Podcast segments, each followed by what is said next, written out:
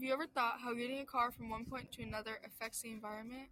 Well, it involves the burning and combustion of fossil fuels, a process that releases pollutants into the air, and is also known as car pollution.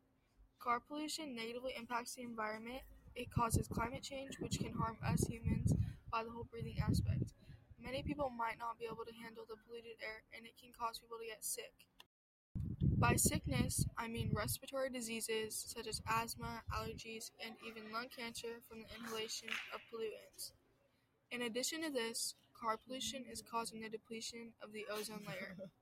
The ozone layer protects life on Earth from the sun's ultraviolet rays. Without the ozone layer, all the radiation would reach the Earth, damaging the DNA of plants and humans and killing off species of plants. But that's not all.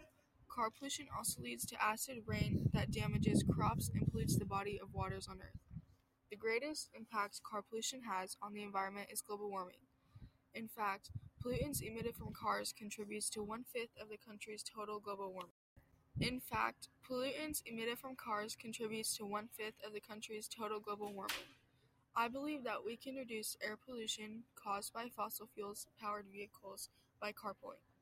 Carpooling helps improve the environment because by using less cars, there will be less vehicles releasing toxic pollutants into the air.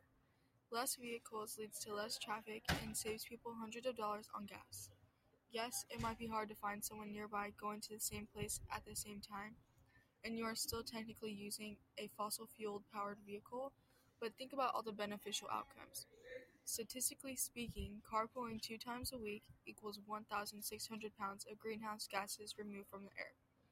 Another reason why carpooling is a good idea is because it rekindles human interaction, which is lacking in today's society.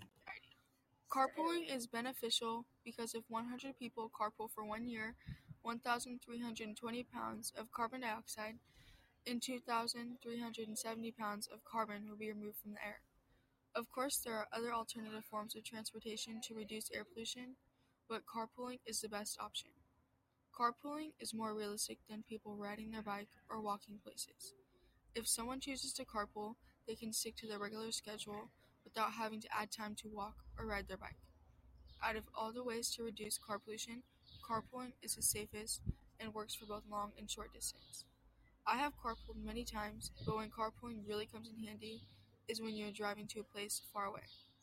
For example, when I went to Disneyland with my whole family, we carpooled and it saved a lot of money and it helped the environment.